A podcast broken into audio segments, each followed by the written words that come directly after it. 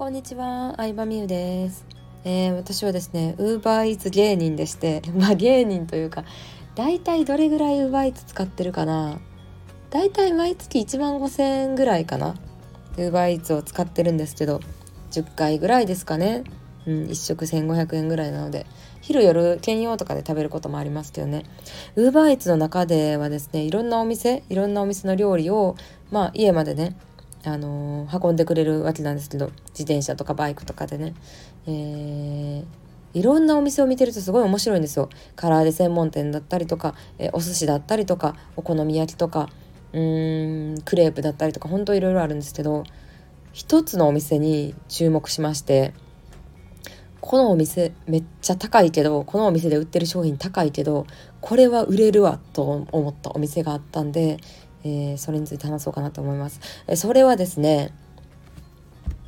えー、筋トレしてる人向けのタンパク質たっぷりの料理ばっかりを扱っているお店です。ちょっとすいません。あの、ちゃんとまとめれなくてすいません。まあ、要はね、鶏肉とかね、ブロッコリーとかね、あの、ほんと筋トレしてる人ってね、大変なのよ、ご飯。うん、筋トレってまずお金かかりますね。プロテインも買わなあかんし道具とかトレーニングとかもねやらなきゃいけないので筋肉作るって結構お金かかるんですけど一番大変なのがやっぱ食事なんですよ。これね私もパーソナルトレーニング行って筋トレしてた時代があったんですよ。今もう完全リバウンドしちゃったんですけどそれよりもちょっと筋トレよりも好きなものを食べたい欲が勝ってしまってダメなんですけどあの筋トレしてる人って要はタンパク質を取らなきゃいけないんですね。タンパク質って筋トレだけすれば筋肉つくわけじゃなくて筋肉の元になるものを摂取しないといけないんですけどそれがプロテインだったりとか鶏肉とか卵とかあの動物性由来の、まあ、脂身の少ないタンパク質を取る必要があるんですけど普通に外食してたらマジでそういう料理ないです。で筋トレしてる人の敵っていうのが、まあ、お酒まずダメでジュースもダメじゃないですかあと糖質なんですよね。で世の中のおしゃれなカフェとか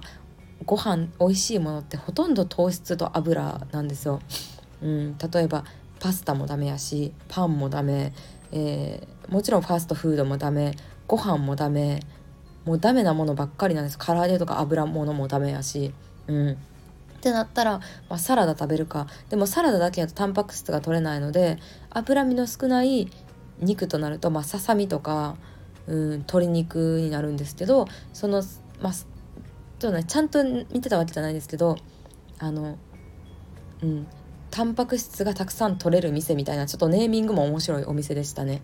でタンパク質何グラム取れますみたいなタンパク質のグラム量とかも書いてあるんです。きっと、ね、そのお店作った人自体が筋トレ大好きな人なんでしょうけど、うん、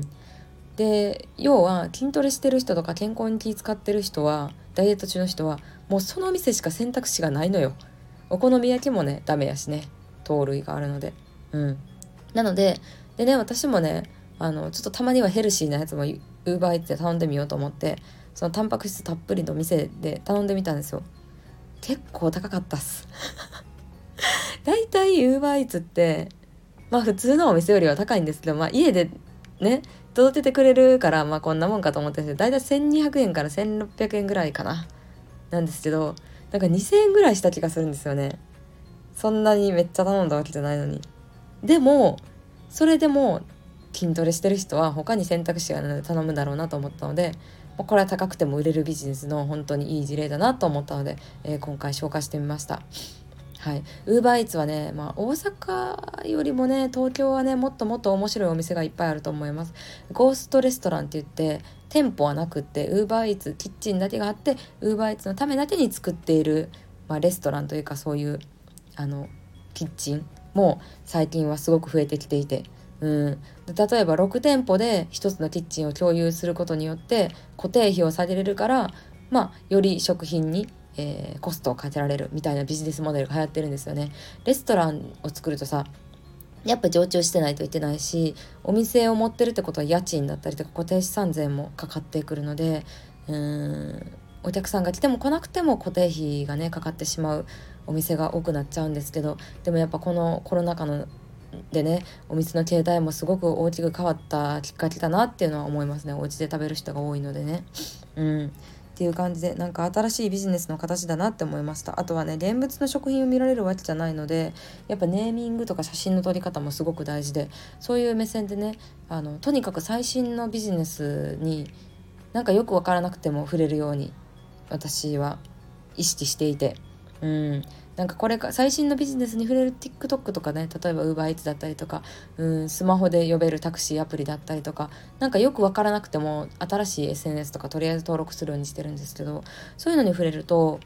これからどういうものが流行っていくんだろうとかこれからどういうことをみんなが求めてるんだろうっていうのがね見えてくる気がしてうん面白かったりもしますね。はい。ちょっとこのね音声を投稿する時にその面白いお店の